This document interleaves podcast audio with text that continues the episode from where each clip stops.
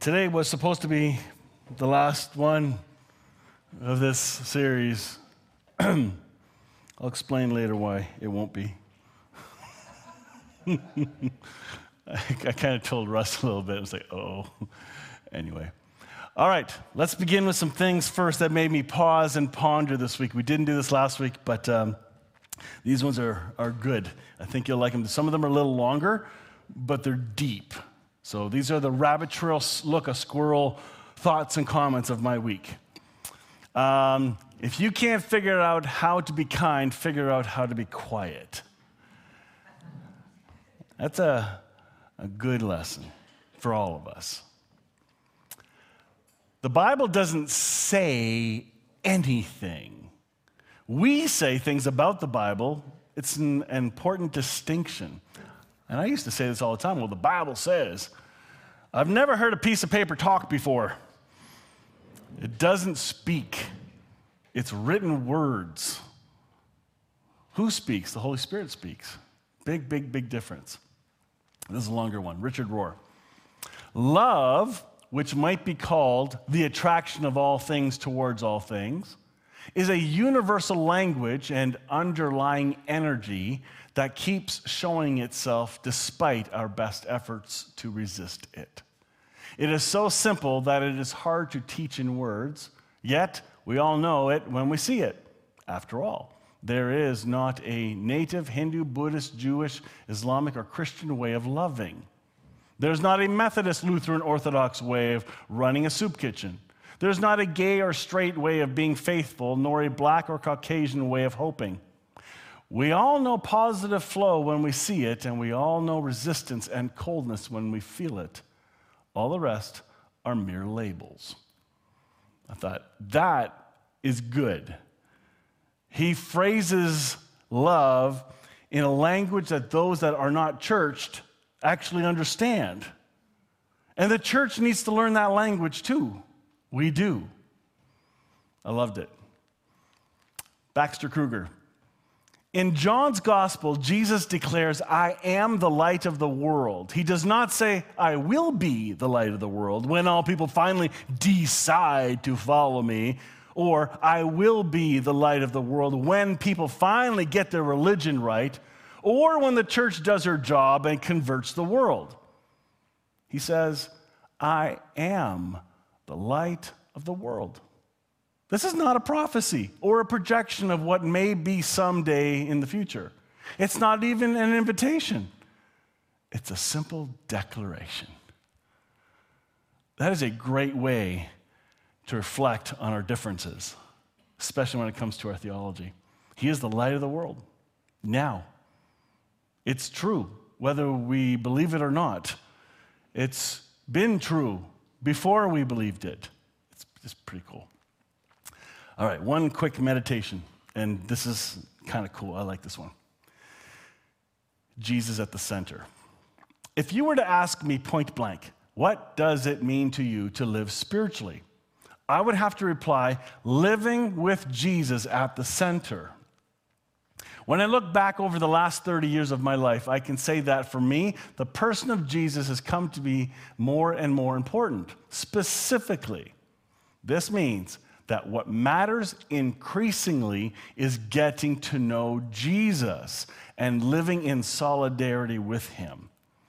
I uh, grew up uh, at church camps and in church, obviously, and we're always told, especially in the Pentecostal churches, we're told you need to make Jesus the center of your life. How many have heard that before, or been taught that, or even taught it? You know, you got to make Jesus the center. Okay, uh, how do I do this? What part do I shift? What has to move for where? Where's center?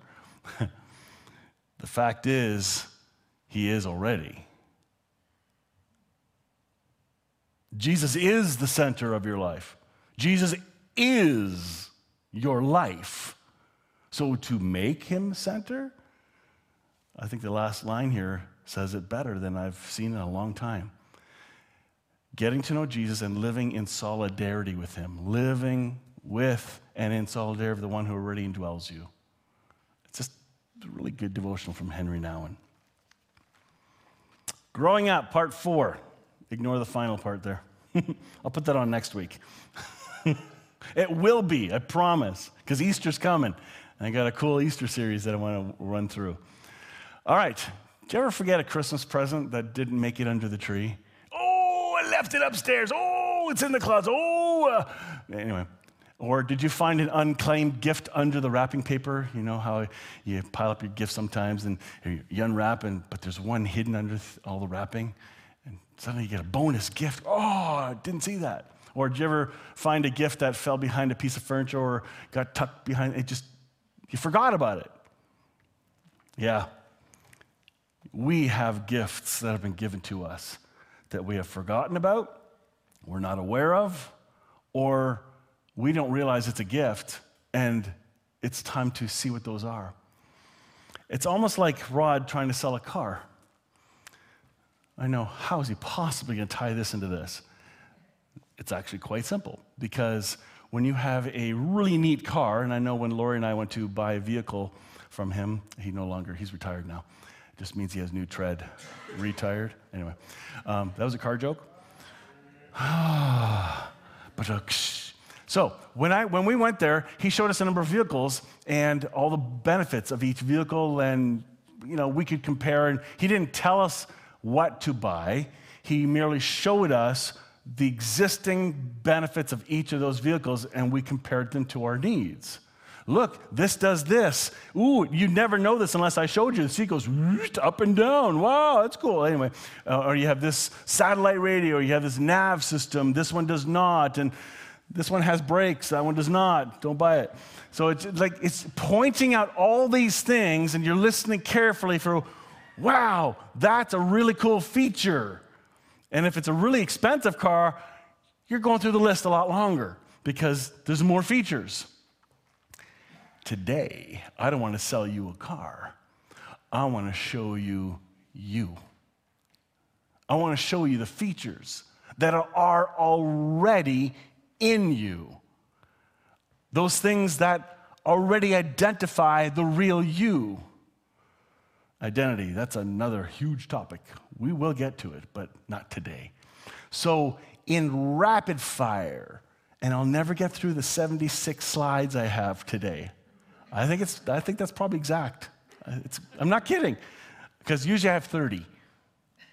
So that gives you kind of a, as soon as I counted, I'm like, oh my goodness. But some I'll go really quick. But I want us to see because I bet you we don't stop and take account of those benefits. And um, most of them you'll know, some might surprise you, and others you just need the reminder, like I do. We began with this growing up that we're growing in stages. You're a child, young adult, adult, and we covered that, so I won't repeat that then we have to be reminded by his divine power, he's given us everything we need for living a godly life. So, for features wise, you have all the features that are possibly available to you. You have more than the manufacturer can boast about. And we received this all. And then last week we ended with this All praise to God, the Father of our Lord Jesus Christ, who has blessed us with every spiritual blessing in the heavenly realm. Oh, wait, every every spiritual blessing. You have been blessed, past tense. If you don't like the word blessed, get over it. I'm trying to understand it too because I grew up in a very religious world of blessed. I'm blessed, and I don't like that word much anymore. But it's there. So, what does it mean? It is an abundance of something that's been given to you. So, Slide one. Just kidding. I am blameless. These are not in any order, okay? Because I didn't have time. It was just way too many slides to. I took most of the night. I went to bed at one last night, just just because I'm trying to get these slides together. Then I got here this morning and realized, shoot, I forgot to get all these other things ready. It was just a. It, got exciting as I was reading through these. It was really cool. So in 1 Corinthians 1 8, it says, He will keep you strong to the end so that you'll be free from all blame on that day when our Lord Jesus Christ returns. So we don't think we're blameless right now. We often think that because, oh, you know, I've done this and I've done that. That is a shame trip. You, your true identity, is blameless. It's false guilt we hang on to. It's false shame, illegitimate shame. That's pretty cool. Next, I am in him. So the, uh, it's like being in the car. Anyway, God has united you with Christ Jesus. For our benefit, God made him to be wisdom itself. Christ made us right with God. He made us pure and holy, and he freed us from sin. We're in, we're united. Now, that's one big theme here at Hope Fellowship Christ in you, the hope of glory. And I think that slides up there too. I've been given the mind of Christ. I possess the mind of Christ. I love this phrase I heard a couple years ago you're possessed. Usually we see that in a wrong way. We see it in a movie way. We see it in a, we think of demon possession kind of mentality. And yet, spirit, you have the spirit of Christ in you. You possess Christ. You're one with Christ. You have the mind of Christ. Does it mean we live from that mind? We're in union. We have the mind. We possess it. It is in you. But we're not always using it or aware of it. For who can know the Lord's thoughts? Who knows enough to teach him? But we understand these things, for we have the mind of Christ. That is a feature that we don't think about a lot. You lack nothing. I'm joined to the Lord and one spirit with him. But the person who is joined to the Lord is one spirit with him. Oh, that's the same. There we go. You are one. This is how union works. I don't fully understand union. I don't think any of us do. But there's enough hints throughout the scripture that the repetition of these verses are going to hopefully hit a home run in your mind go, oh, I am one. He's literally one with me. We're fused together. It's like putting a tea bag in hot tea, because there's a few people here like tea. Coffee's better, but anyway, the tea, it goes in. It becomes one. So when the hot water takes that it, it's now joined together. And that's, that's just a neat image of oneness. I am a temple or a home of God. His spirit dwells in me. Don't you realize that all of you together are the temple of God and that the Spirit of God lives in you? That's where the Spirit lives. Not the building. We always, we, well, if you grew up with me or in any kind of religious world, we always see the church as the place. The building is where God is. This is God's house. Well, how would you like to walk around town? This is God's house. I put on a spare room. But anyway, it, the whole idea of this is the place of the indwelling. That's where when Jesus was talking about, I go to prepare a place for you. Remember that? We usually think of that as heaven, don't you? We think of mansions, I've got a mansion just over the hilltop. And we got a crazy song. But when Jesus said, I go to prepare a place for you, I thought it was the buildings in heaven in a place, like a real place. I didn't think it was me and you. We're the dwelling place. We're the ones that were being prepared. That changes a lot of the, the phraseology or the meaning behind. I like to de evangelicalize some of these interpretations because I think there are better ways to see it. I am a holy temple. Don't you realize that your body is the temple of the Holy Spirit who lives in you and was given to you by God? Uh, you do not belong to yourself. Now, usually this was used as a baseball bat. You're the temple of God. You be careful where you go and what you do and what you put in that. Jesus drank wine. So anyway, just you can you can really think through this all you want. Elizabeth liked that one. But the whole idea of being holy, I never knew I was holy. I had to read books on how to be holy, the pursuit of holiness, the pursuit of godliness, books that most of us know from a long time ago. But it was the illusion that I wasn't holy that made me try and study harder and harder. And many of those books gave me a prescription to do list of what to do or mimic to prove I was holy. And if I wasn't mimicking those things, then I clearly wasn't holy. But when I found out I already was, it's like the watch. Remember my watch story?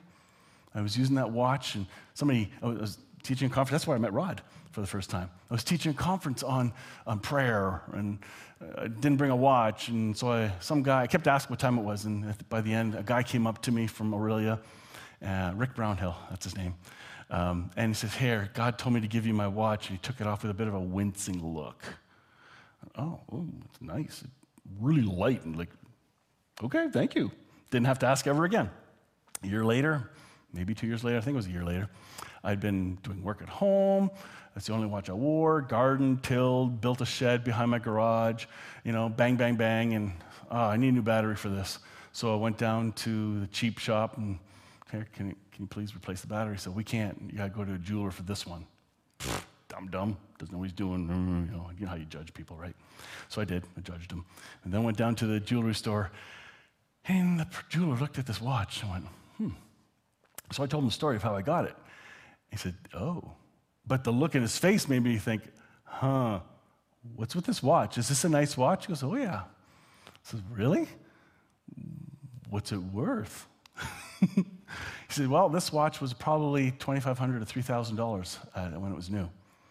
And uh, so, would you like it cleaned up and a new band on there? Yeah. I, clean it up. Yay. Guess what I did not do after that? I didn't build sheds. I didn't wear gardening. I only wore it for good occasions. I've never wore it for any other occasion. Why? Because I, sorry? Value. I know the value of it now. It was valuable the whole time, I just didn't know it. When I found out I was holy, I began living like who I was. Knowing who you are makes all the difference. I will never forget that, ever. I belong to God. You were owned. For you, for God bought you with a high price, so you must honor God with your body. Now, I don't like this translation so much for that because it implies the wagging finger. Maybe, maybe I'm the only one who feels that, but I come from a really religious background of guilt tripping and shaming. So that's how I've read it. Maybe you haven't. You didn't grow up with that. I know, Janet, you have not. You have a more nicer picture of who God is, and that might be just totally normal.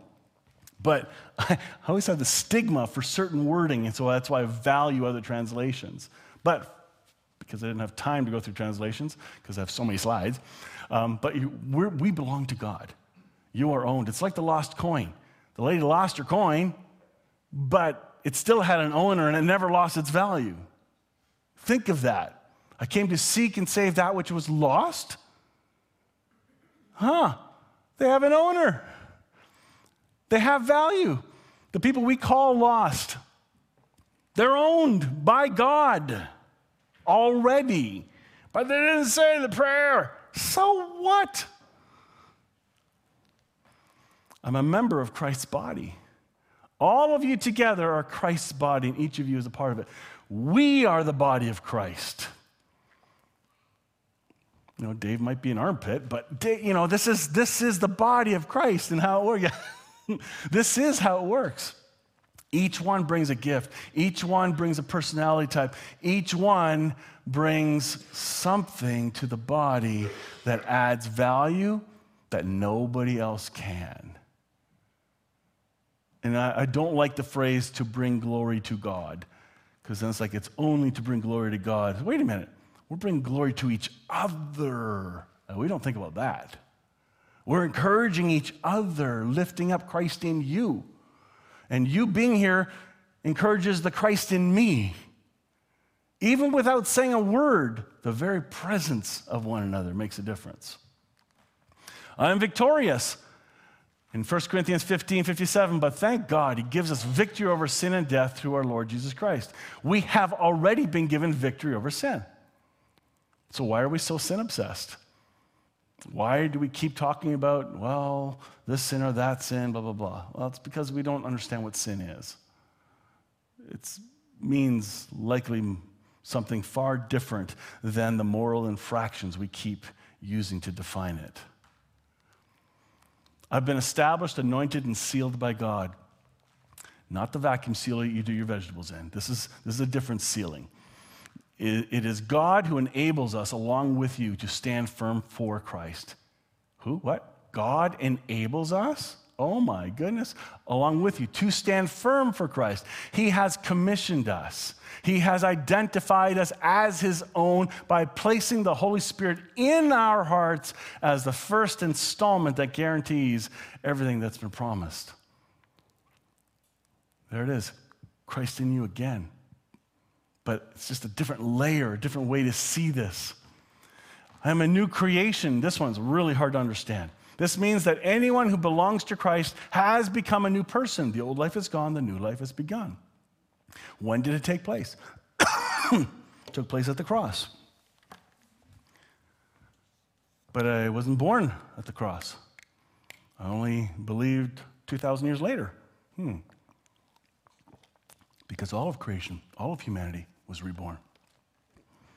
That one's a hard one to swallow because we've been told a different narrative. I think there are more menu items out there to see this than we've been told. I am the righteousness of God. Now, this sounds like a, a very big church word, you know, the righteousness. It's a, it's a big, big R word if you're watching Sesame Street. Yes, I don't think they ever used that word on that show. But it says, For God made Christ, who never sinned, to be the offering of our sin, so that we could be made right with God through Christ. Being made right, righteousness, right standing trying to become righteous. It's not just a slang phrase of, oh, righteous dude. It's not like that at all. This, this is about you currently, because of your union with Christ, because the Spirit lives in you, you are in right standing with God. You are righteous right now, even if you don't act like it. When you don't act like it, you're just living out of what you believe. All of us are. When I believe I'm holy, when I believe I'm righteous, believe me, my, when I'm actually focusing on that, my behaviors will tend to lean towards that kind of a tone. When I forget that, well, you've seen me drive. I've not been given a spirit of fear, but of power, love, and self discipline. This is a really big one. This is huge. We live out of fear a lot in our culture. If you watch the news for five minutes, you ought to be scared. That's how it works. They're trying to get your attention. Those good news TV channels never last. Nobody tunes into them, you know? For God has not given us a spirit of fear and timidity, but of power, love, and self discipline. We have these already. You may say to yourself, Yeah, I don't have a lot of self discipline. Yeah, you do, you're just not using it. It means effort. I can put effort into this? Yep. And who's the source of that effort? Who's the motivator for that effort? It's Jesus again. It's not simplistic, but it is simple. I am forgiven. This is one of my favorites. Who purchased our freedom and forgave our sins? And there's a whole list of verses that talk about forgiveness. As I said before, I used to pray Pray, pray over and over again. Forgive me, Jesus. Forgive me, Jesus. Just in case I didn't say it right. And I tried to go through the whole list of all the stuff that I didn't repent of or didn't ask for forgiveness for. You know, I should have done this. You know, the sins of omission, the ones you, you should have. You know, it's just crazy. It's a very sick cycle. No wonder people can have difficult issues, even mentally, when they're exposed to that kind of toxic religion. It really is bad we have been forgiven, whether we agree with it or not. And forgiveness is not a denominator or a, um, it's not the key to the ignition to get into heaven. Forgiveness happened before the cross. You got to know that. But not everybody believes that. They tie forgiveness with salvation and heaven, all that. There's a lot of weird links that we've done. And as we start to pull them apart, we go, wait a minute, there's more good news than we've been told. Forgiven. Christ himself is in me. Colossians 1:27. This was my wake-up call 25 years ago. For God wanted them to know that the riches and glory of Christ are for you Gentiles, that is the non-Jews. Um, this is the secret Christ lives in you. This gives you assurance of sharing his glory. Who's he talking to? Gentiles. But does it say whether they were Christians or not? Well, they didn't use that term back then, not yet. At least that, someplace it did. But for a long time, the, the term Christian was not a term. So, did they do a prayer? Uh, but Christ lives in them. This, to me, is one of the greatest declarations in Scripture. Christ in you, the hope of glory. And Hope Fellowship's key verse, that's what this church is founded on. Isaiah, or Jeremiah 28, uh, or whatever. Thank you. See? You tie those two together, and the word hope really comes out. This is the secret. I've been firmly rooted in Christ and I'm now being built up. You are being built up. This whole series has been about growing up, maturing in Christ. Let your roots grow down into Him and let your lives be built on Him. Then your faith will grow strong in the truth you were taught and you will overflow with thankfulness. That is a great piece of fruit. That's the result of growing and maturing. Your attitude matters. And there are some whose attitudes just go negative, negative, whine, whine, whine. You got this problem, that problem, and you go over all your health stuff and you just whine, whine, whine, and there's no thought of thankfulness. And listen, some of those problems are legit, but we're not to focus on that.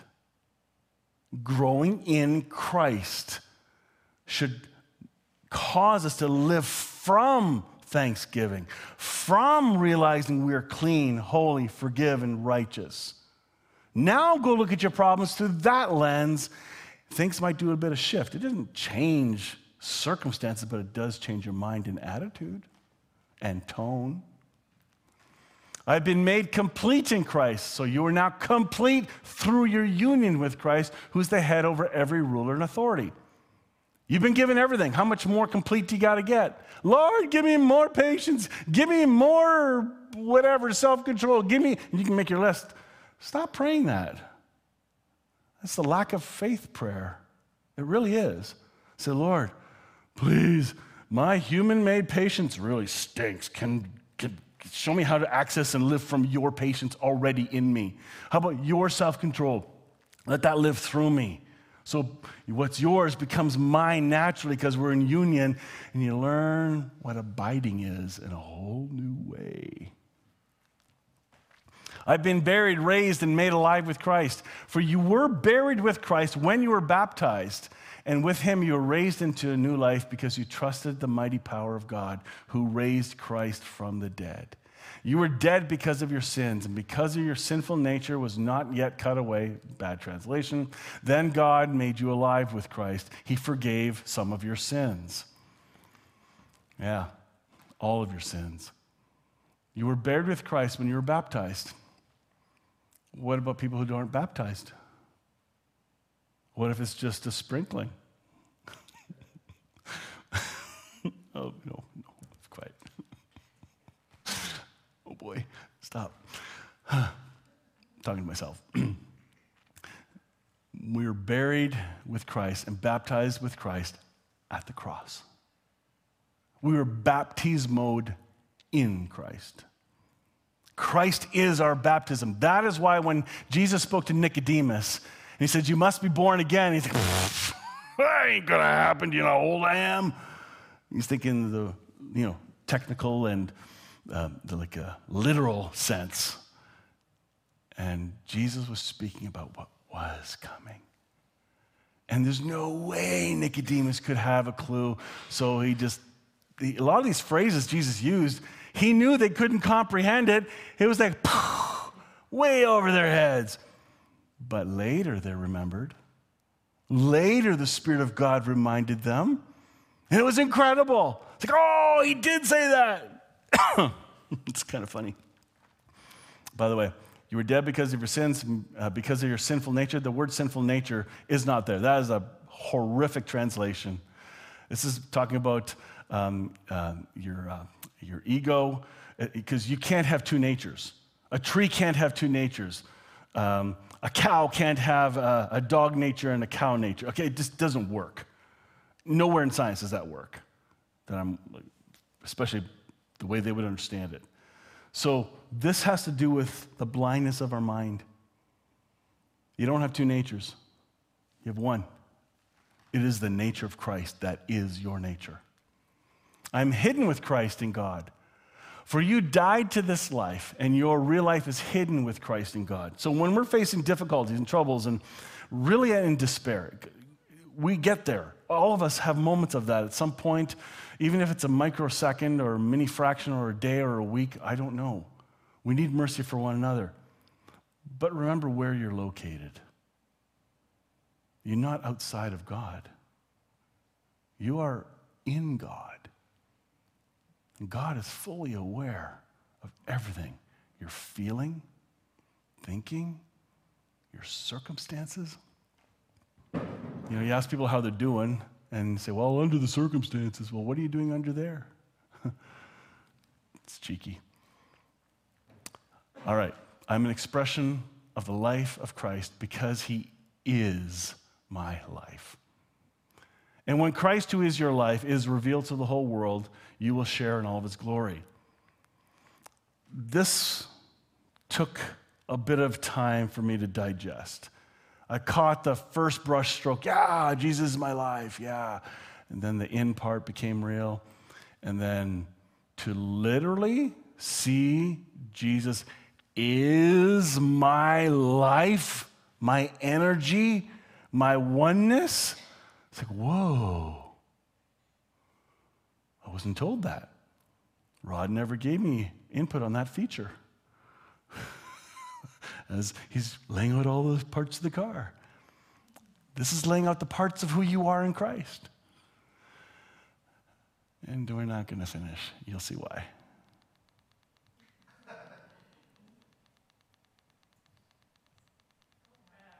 Told you. No, no, no, no. Not three sermons. This will be done next week. No singing, no announcements. Kids leave right. No, I'm kidding. Let's pray. No lunch. Oh, lunch. Oh, we're having lunch. Yes, because I bring the best chili. Let's pray. Heavenly Father, thank you for rabbit trails and squirrels.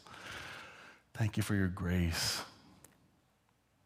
Even in those distractions, you plant your reflection of your love, of your life. You remind us of who we are. And you do it constantly, but we're not aware. Father, thank you for this premium edition that you built with all the features we could possibly need or want or use, and you gave us with great abundance. Please let these truths sink deep into our, not brains, not even our memory, but into our soul. So we know it in a deep knowing way. And may it mark us and change us from the inside out. I pray this in Jesus' name.